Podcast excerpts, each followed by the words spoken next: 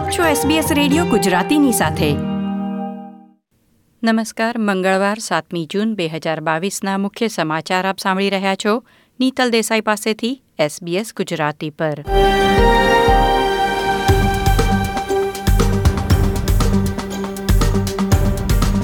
આજના મુખ્ય સમાચાર. રિઝર્વ બેંક ઓફ ઓસ્ટ્રેલિયાએ સતત બીજા મહિને વ્યાજદરમાં વધારો કર્યો. Australian federal police, Italian gang syndicate સામે વિશેષ કાર્યવાહી હાથ ધરશે. ન્યૂ સાઉથ વેલ્સના ડ્રાઈવરો માટે રોડ ટોલમાં નોંધપાત્ર રાહત.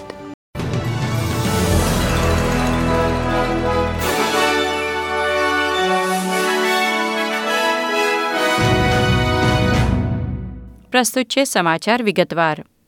રિઝર્વ બેંક ઓફ ઓસ્ટ્રેલિયાએ વ્યાજદરમાં પચાસ બેઝિસ પોઈન્ટ અથવા અડધા ટકાનો વધારો કર્યો છે.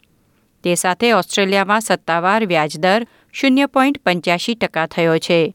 જો બેન્કો તેમના ગ્રાહકો પર સંપૂર્ણ વધારો લાગુ કરે, તો લેણદારોએ પાંચ લાખની લોન પર દર મહિને એકસો તેત્રીસ ડોલર વધારે ભરવાના રહેશે અને એક મિલિયન ડોલરની લોન પર બસો પાસઠ ડોલર પ્રતિ મહિને ઉમેરાશે.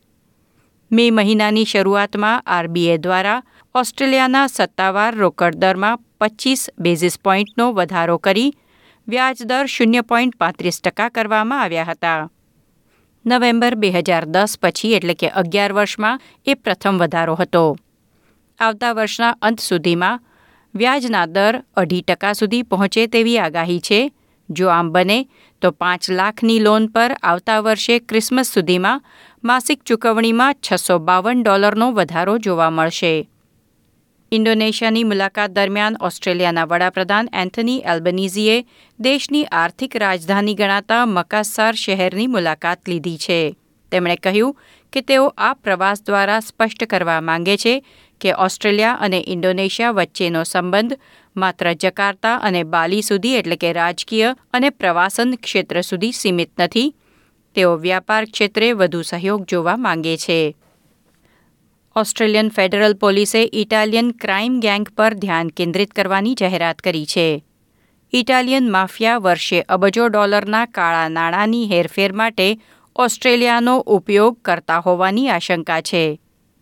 આસિસ્ટન્ટ કમિશનર નાઇજલ રાયને કહ્યું કે ગુપ્તચર વિભાગની માહિતી સૂચવે છે કે સ્થાનિક માફિયા મોટા પાયે ગેરકાયદેસર ડ્રગની આયાતમાં ભાગ ભજવી રહ્યા છે. એક તરફ તેઓ મધ્યમ વર્ગની જીવનશૈલી અપનાવે છે. સામાન્ય ઘરોમાં રહી સાધારણ જીવન જીવી સત્તાવાળાઓની નજરથી દૂર રહે છે, પરંતુ બીજી તરફ ગેરકાયદેસર આવકનું કાયદેસરની વ્યવસાય પ્રવૃત્તિમાં રોકાણ કરે છે. ઓપરેશન આયનસાઇડ અંતર્ગત બેતાળીસ અપરાધીઓએ દોષિત હોવાની કબૂલાત કરી અને કેટલાકને કેદની સજા ફટકારવામાં આવી. તેના એક વર્ષ પછી ઓસ્ટ્રેલિયન ફેડરલ પોલીસે ફરી એકવાર ઇટાલિયન માફિયા તરફ ધ્યાન કેન્દ્રિત કરવાની જાહેરાત કરી છે. આગામી મહિને ન્યૂ સાઉથ વેલ્સમાં ટોલના ભાવ વધી રહ્યા છે, ત્યારે સિડનીના ડ્રાઈવરોને એકવીસ જૂને રજૂ થનાર રાજ્યના બજેટમાં થોડી રાહત મળશે. લગભગ પાંચ લાખ મોટર ચાલકો તેમના ટોલ બિલ પર ત્રિમાસિક રિબેટ મેળવશે. જે ડ્રાઈવરો વર્ષમાં ઓછામાં ઓછા ત્રણસો પંચોતેર ડોલર ટોલ પર ખર્ચ કરે છે તેઓ ચાળીસ ટકા રાહત મેળવશે. રોડ ટોલના ખર્ચથી સૌથી વધુ અસરગ્રસ્ત વેસ્ટર્ન સિડનીના ડ્રાઈવરોને સાતસો પચાસ ડોલર સુધીની રકમ સરકાર પાસેથી પાછી મળશે. પ્રીમિયર ડોમિનિક પેરોટે કહ્યું છે કે રાજ્યના ઇતિહાસમાં આ સૌથી મોટી ટોલ રાહત છે. વાર્ષિક ટોલ ખર્ચના આધારે સબસિડી અથવા મફત વાહન નોંધણી આપતી યોજના ત્રીસ જૂને સમાપ્ત થઈ રહી છે. તેને સ્થાને રિબેટ પ્રોગ્રામ પહેલી જુલાઈથી અમલમાં આવશે. જો કે ત્રીસ જૂને સમાપ્ત થઈ રહેલી યોજનાનો ડ્રાઈવરો હજુ એક વર્ષ સુધી લાભ મેળવી શકશે. ટ્રેઝરર મેટકીને જણાવ્યું હતું કે નવા રિબેટથી બે વર્ષમાં હાલની નોંધણી યોજના કરતાં લગભગ ત્રણ લાખ વધુ ડ્રાઈવરોને ફાયદો થશે. આઠમી જૂનથી કેનબેરામાં હવે પાંચથી દસ વર્ષના બાળકોને પણ ફાર્મસીમાં મફત ફ્લૂ રસી આપવામાં આવશે. હાલમાં ફાર્માસિસ્ટ માત્ર દસ વર્ષ અને તેથી વધુ ઉંમરના લોકોને જ રસી આપી શકે છે. એ નિયમ આઠમી જૂનથી બદલાઈ રહ્યો છે. New South Wales, Victoria, Queensland, Western Australia, South Australia અને ટાઝમેનિયામાં છ મહિનાથી વધુ ઉંમરના તમામ લોકોને જૂન મહિના દરમિયાન મફત ફ્લૂ રસી આપવામાં આવી રહી છે. કોવિડ નાઇન્ટીનના સમાચારોમાં મંગળવારે ઓસ્ટ્રેલિયામાં કોવિડ નાઇન્ટીનથી ઓગણત્રીસ લોકોના મૃત્યુ નોંધાયા હતા, જેમાં વિક્ટોરિયામાં બાર, ન્યૂ સાઉથ વેલ્સમાં આઠ અને દક્ષિણ ઓસ્ટ્રેલિયામાં પાંચનો સમાવેશ છે. પશ્ચિમ ઓસ્ટ્રેલિયામાં બે મૃત્યુ નોંધાયા છે.